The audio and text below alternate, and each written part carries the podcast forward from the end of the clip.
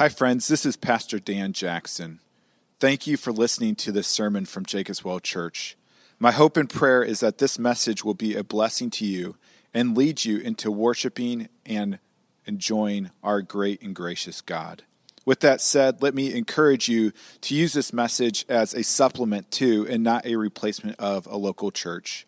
Christ did not establish his church simply for us to consume messages, but so that we could be intimately invested in each other's lives as an authentic covenant community. Again, thank you for listening. And if you want more information about Jacob's Well Church, please visit our website at www.jacobswellgb.org. I want to give a little bit of background on why we're doing Acts 17 because we did we did Acts as a sermon series man, a few years ago. Who is here? Who remembers that we were in Acts? Okay, you guys, yeah, all right. Um, so uh, our next sermon series will be covering First Thessalonians. And First Thessalonians is a letter written by Paul to the church in Thessalonica. So this sermon is a precursor to those series. Also, I really maybe you can maybe you, maybe you can uh, relate to this. I really wrestled on whether to call it Thessalonica or Thessalonica. Right? I've heard it so many ways. I'm just going to do Thessalonica. When I typed it into Google and I said pronounce, it said Thessalonica. I'm like, all right, we're going with what Google says. Um, not that that's my authority for most of these things. Anyways, um, so uh, Paul, in, in, as he's entering into Thessalonica, is on his second missionary journey, uh, and he is working earnestly to spread the gospel and to plant churches throughout the Roman Empire. Silas and Timothy are, are accompanying him. They've just left, left Philippi. And uh, there it is. He's just left Philippi I think I need to use, yeah, this one, uh, which is in this top, top, top left corner. And he's going to travel through from Philippi. A three days journey is how long it's going to take. It's about 100 miles, and he's on foot, right? So uh, from Philippi, he's going to travel through Amphipolis, then through Apollonia, and then later he'll, uh, there's Thessalonica then there, after having gone through Philippi, Amphipolis, Apollonia, Thessalonica, and then later he'll go 40 miles west to Berea. Um, and so he's in the region of Macedonia. It's right here, a little cut off, but that's okay. But he's, he's in that region of Macedonia. And uh, uh, Macedonia, uh, it, Thessalonica was actually the capital of Macedonia. It, Thessalonica was, was at that time, it actually is still today, the second largest city in Greece, all of Greece. It was estimated to then to be about 200,000 people in population. It was a major seaport. It was the commercial center, of, and it was the entire province's administration center as well. Big city, big government, big opportunity for gospel influence. Not the city you'd want to put in uproar or be banned from. Not that either of those things are going to happen.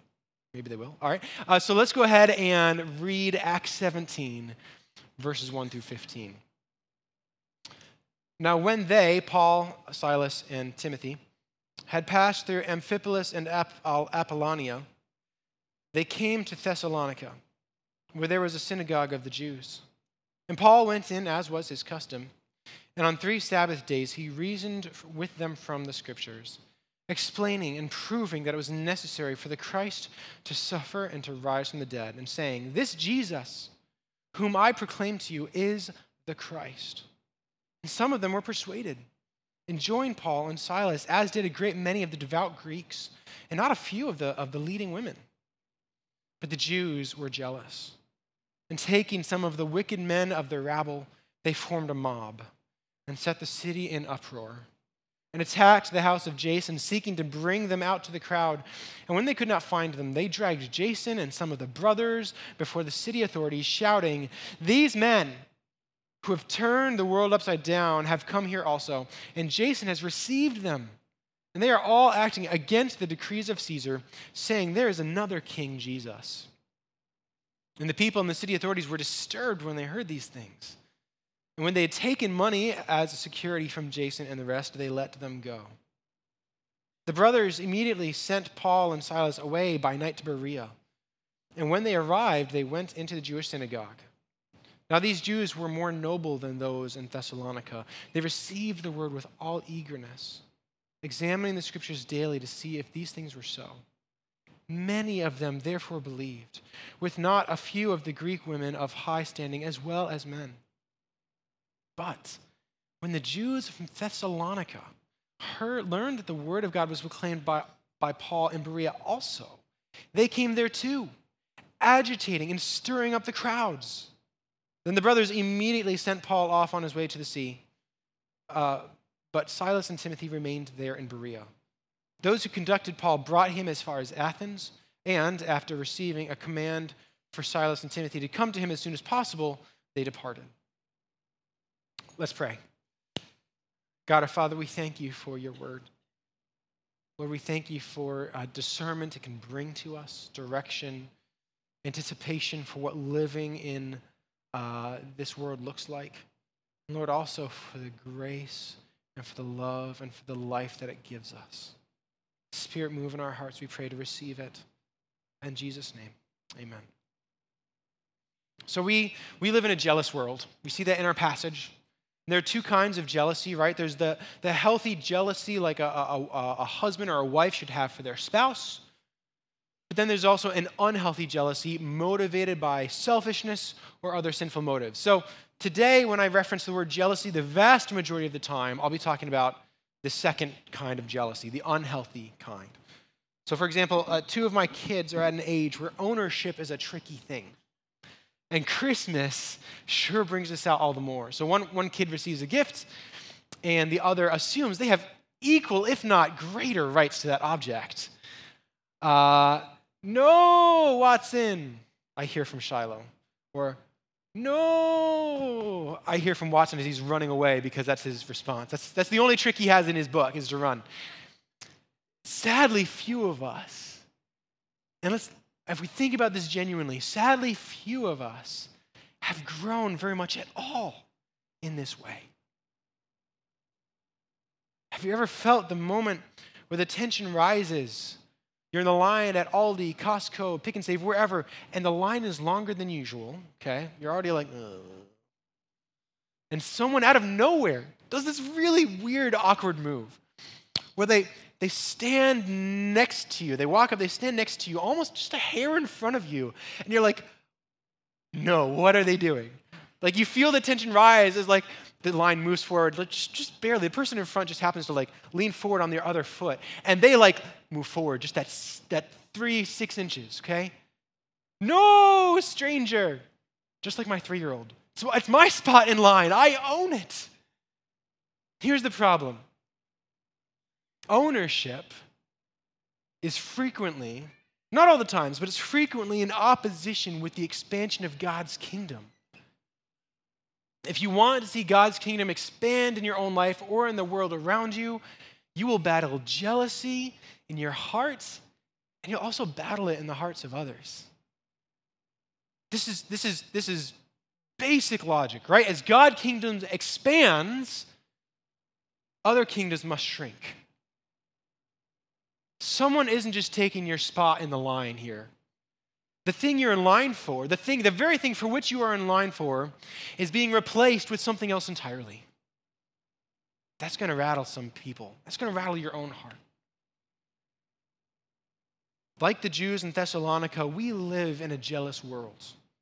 And because God's still, God's, God's still going to grow his church. He's promised it. The gates of hell will not prevail. Praise God.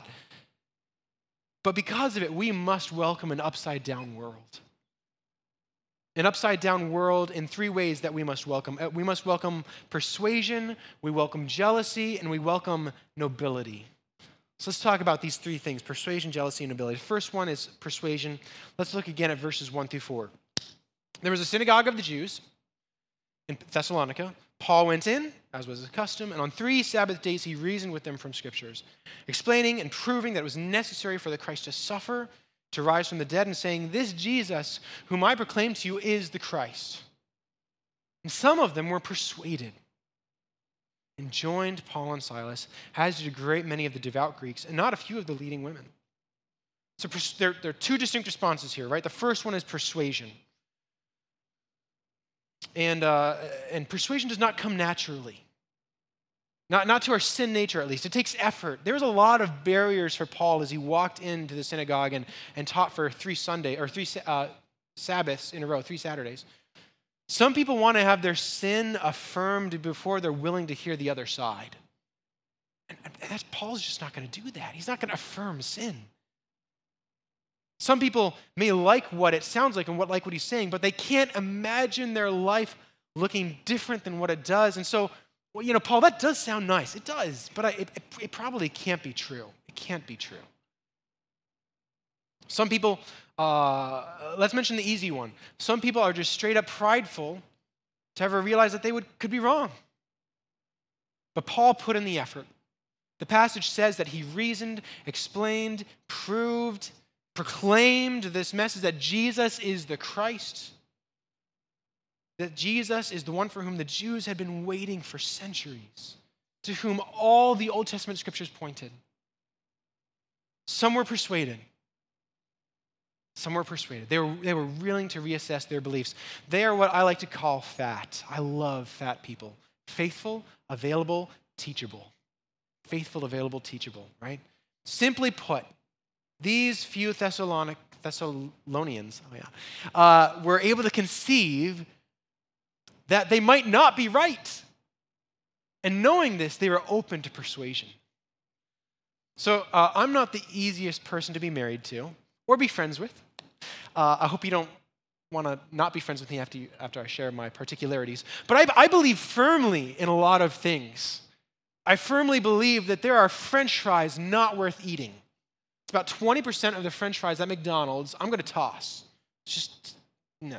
The ones that are, are, are, get, are too thin and they're crunchy and crispy, or the ones that are just too brown, or, or, you know. Anyways, I also believe that the Papa Murphy's pizza cutter is the best one they're in. Guys, the Papa Murphy's pizza cutter, it has a lifetime warranty. If it breaks, you take it to them, they'll give you one for free. Papa Murphy's pizza cutter, best one there is. I believe that milk has to be below 39 degrees or it's too warm. Ugh. I believe hot drinks should be above 135 degrees or they're too cool. The fridge should not be open for longer than 10 seconds or you put in danger that, all that milk, right? But this is why my wife is such a special person. She is willing to be persuaded that these things really are true. We only use the Papa Murphy's pizza cutter. She keeps a nice space in our freezer for my cereal bowl so that when I wake up in the morning, I pull my bowl out of my cereal, or I'll pull the bowl out of the freezer, pour the milk in, it's an ice cold bowl of cereal. My milk is colder than 39 degrees. She let me buy that mug that always keeps my drink exactly at 137 degrees. Do you guys know this mug is out there? I have it, it's so good. She was willing to not be, my wife was willing to not just be persuaded and believe that what I said was true, but she was willing to have her life be changed by it. That's genuine persuasion, right? Like my wife's willingness to own my beliefs, a few of the Thessalonians were wonderfully persuaded by Paul's message. So let's zero this in on you and me right now. Are you open to persuasion? And this is actually kind of an awkward point for me to make. It's awkwardly, firstly, because the very thing I'm calling, calling out is the very thing that may keep you from being willing to hear what I'm saying right now. Secondly, many of you may already be Christians. So, wait, am, am, I asking you to reassess and question your Christian faith, your beliefs? Well, kind of. You and I must be persuaded that the gospel is not just something we believed once years ago, now we're good, but it's something that continues to change what we believe right now. You see, the message that Jesus is the Christ, the Messiah, who, who was born, died, and rose again from the dead, is not the ABCs of Christianity, it's the A to Z of Christianity. We should always be questioning what we believe and always be asking if it still aligns with the message of the gospel and the Word of God. Here's some additional challenges to us. Are you too busy assessing how something is said that you're unable to hear what is being said?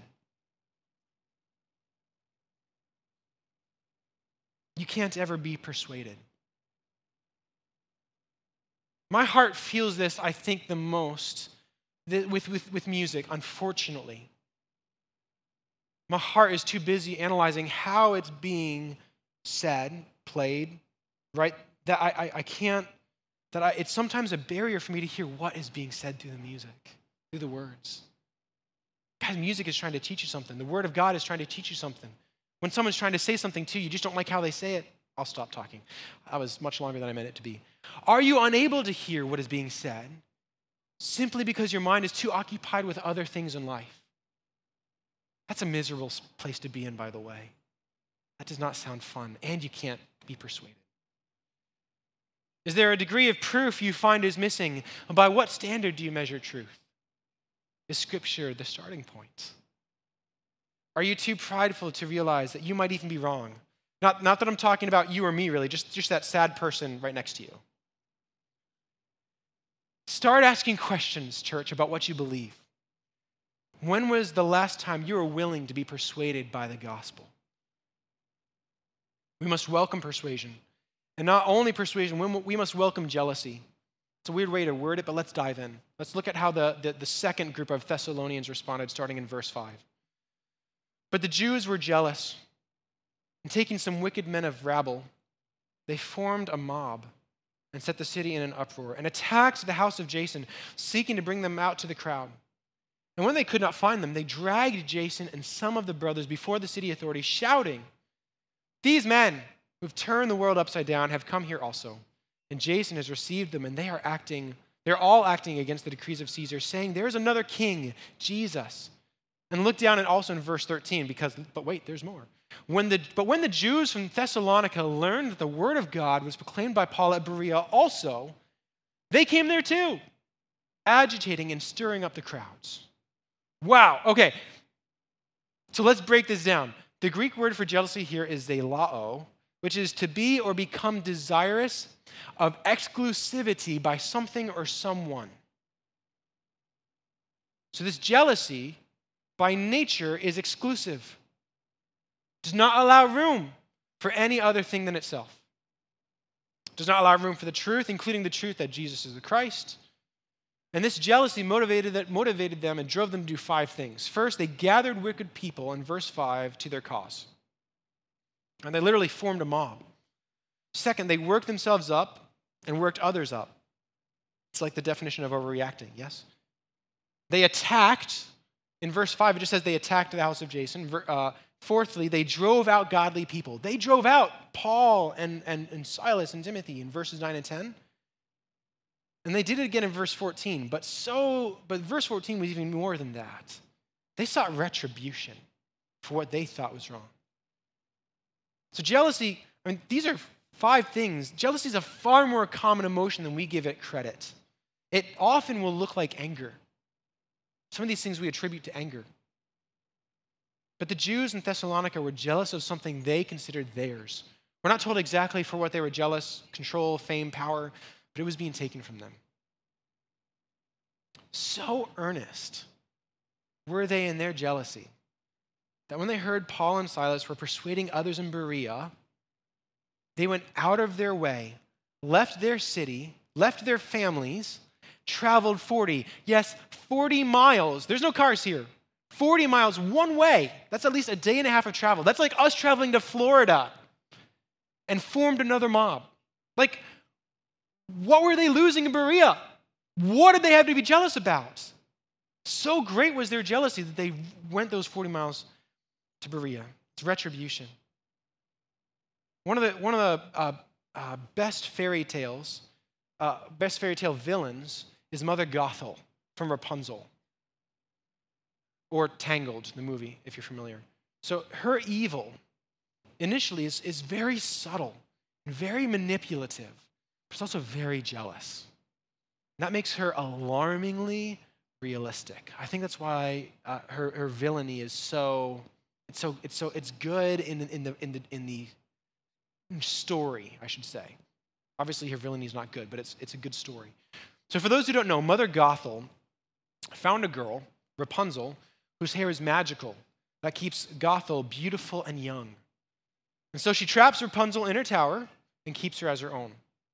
In the movie, she, uh, she sings the song, and in this song, she checks the boxes a lot of how jealousy manifests itself, including attack, gathering wicked, wicked people to her cause, and at the end of the song, punishment or retribution, right? So, so here are the lyrics um, Mother knows best. Listen to your mother. It's a scary world out there. Mother knows best. One way or another, something will go wrong, I swear. Ruffians, thugs, poison ivy, quicksand, cannibals and snakes, the plague. Also, large bugs, men with pointy teeth, and stop no more, you'll just upset me. Mother's right here. Mother will protect you. Darling, here's what I suggest skip the drama, stay with mama. Mama knows best. Mother knows best. Take it for your mumsy. On your own, you won't survive. Sloppy, underdressed, immature, clumsy. Please, they'll eat you up alive. See, this, it's getting manipulative. This is not just be like, oh, you're, you're not going to do as well. This is actually, this is attack. Sorry, I had to interrupt. Gullible, naive, positively grubby, grubby ditzy, and a bit, well, hmm, vague. Plus, I believe getting kind of chubby. And I'm just saying, because I love you, mother understands. Mother's here to help you. All I have is one request Rapunzel, don't ever ask to leave this tower again. Like Mother Goth, Gothel's motivation to kidnap and trap a child in her tower for 18 years. Jealousy is a powerful emotion that Paul was stirring and was facing up against in Acts 17. You, being persuaded that Jesus is the Christ, are welcoming jealousy into your life. It, it, it may not be as obvious as the jealousy that Paul and Jason were facing. People aren't attacking your house, banging down your door. It's like, how can we relate to this passage? Are we really facing the same kind of thing? People may gather up against you and slander you, right? Gather others to their cause against you. Man, let me tell you what they did the other day. People may work themselves up and overreact. They may attack you, they may drive away godly people in your life, but it may also be more subtle than you think. Maybe one of the greatest challenges you face in wanting to read your Bible or in wanting to pray more often might be that, that, that, you may not have the strength to face the jealousy that doing those things will bring. Reading your Bible or praying takes away takes you away more from your family, your employer, your friends. And all of these are jealous for your time. Not always sinfully so, but sometimes sinfully so. Are you strong enough to face that jealousy? To say, no, I, you are my priority, yes, I love you, but God has to be my greater priority. By choosing to put your phone down and be present, are you choosing, you are choosing to accept that God has actually made you finite. You are not designed to be at all places at all times for all people. And now, the people on the other end of that phone can be very jealous. They want you now. They want your response now. They want, they want to hear your response to the joke they gave. Is their jealousy for your time the reason that you're not putting down your phone?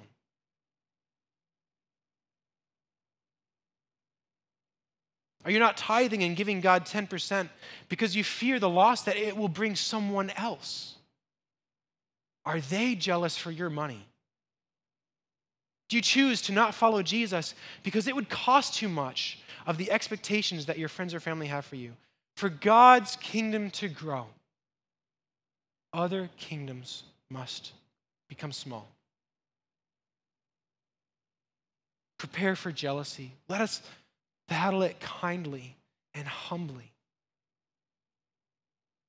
Finally, as God's kingdom grows, we welcome persuasion, we welcome jealousy, but we also welcome nobility. So, verse 11 tells us that the Berean Jews were more noble. So, what does nobility look like to Paul or to the, uh, to the author of this, of Acts, to Luke?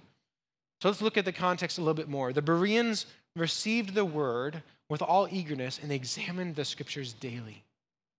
So, I love, I love the Greek uh, I love the, the, the, definition that the Greek gives for this word eagerness. This eagerness is a lively interest in someone or something, especially with cheerful accommodation for it. Cheerful accommodation. That is beautiful. So, what does it mean to accommodate for something? It means to make space for it. So, the Bereans received the word and they, they made space for it in their lives. They examined it daily. They weren't just willing to assent to it being true, but they were willing to shape their daily life around it. Jesus is the Christ. Prepare, let every heart prepare him room. Let every heart prepare him room. Nobility, this higher moral principle ideals was reflected in the Bereans' eager pursuit of the Lord and his word to truly discern that Jesus is the Christ. Cheerful accommodation, noble pursuit. So, um, a friend of mine recently, recently purchased a hot tub. Cool deal. Uh, but boy, it sounded like a lot of work. Uh, they first had to get a permit from the city, they had to ha- hire an electrician. On top of actually paying for the unit, they had to have it installed. It takes a lot of effort to maintain the chemical balance. They had to have a shock treatment on a regular basis. They got to change filters. They got to pay for a higher electric bill. Do you want a hot tub? Let me tell you, prepare it room. It's going to take room, guys. It takes time, effort, money. It interrupts your schedule, your routine daily. Man, it's a lot of effort. But is it, is it worth it? Is all this effort a noble effort? So they've, they've had the hot tub for a bit now. So I, I asked them, I said, hey, is this really worth it? And they said, absolutely. It's the best thing we've ever bought. This is a quote. It's the best thing we've ever bought. We love it that much. It's so fun to go out there at night, especially when it's cold. It's so relaxing. But it's also been a benefit for our marriage. It beats watching the TV when we're not talking to each other, and it gives us time to reconnect. Then they then showed me a, a picture of them on Christmas morning drinking mimosas in the hot tub. I, I, so I asked them how often they used it, and they said every other day. Folks, this is a routine changer, right?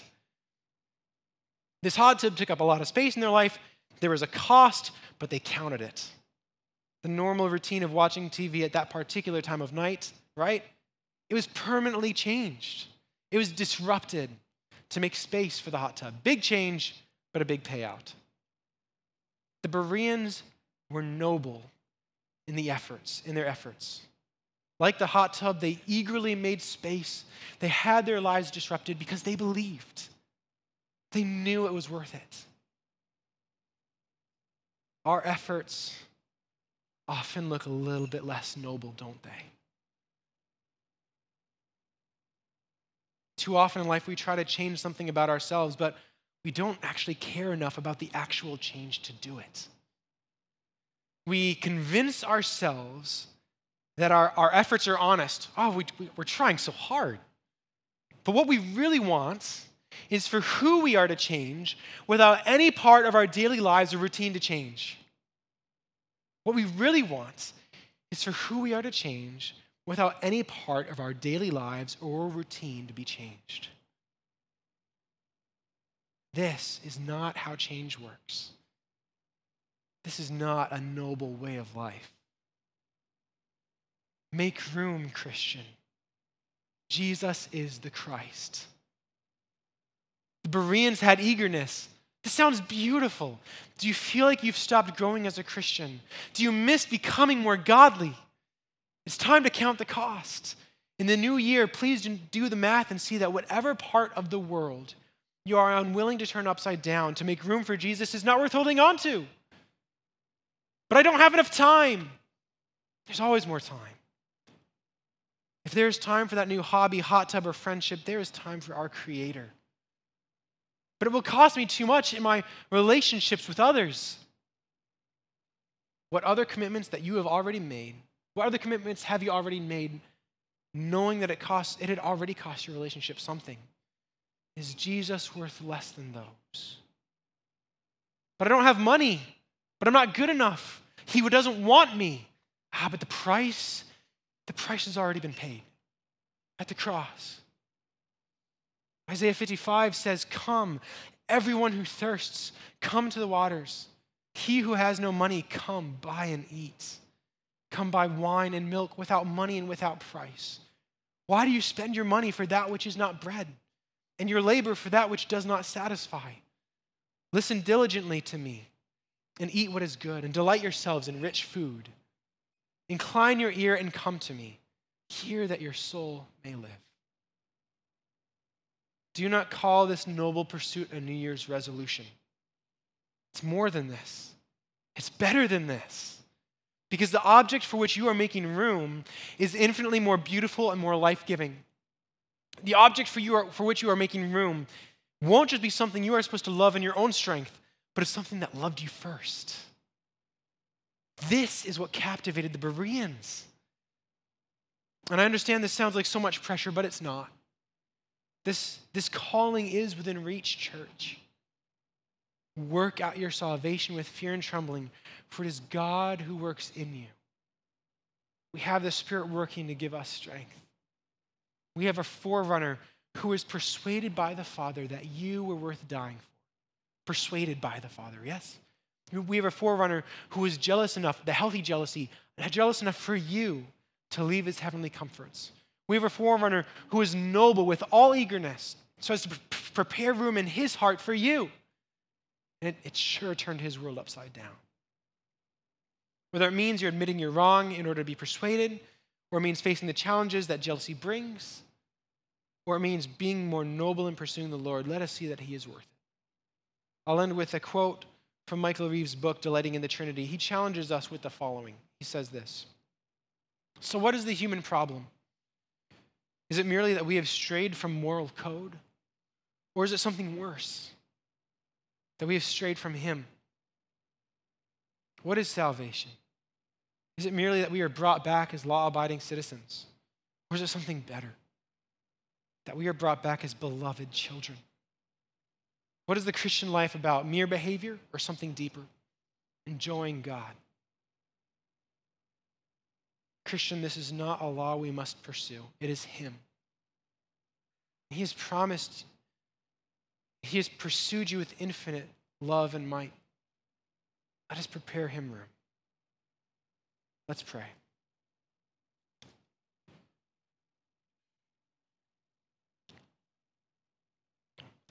God, how beautiful this gospel.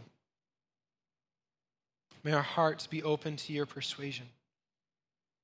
May you give us strength to face jealousy when it rises. May we pursue you nobly. Holy Spirit, help us, we pray. In Jesus' name, amen.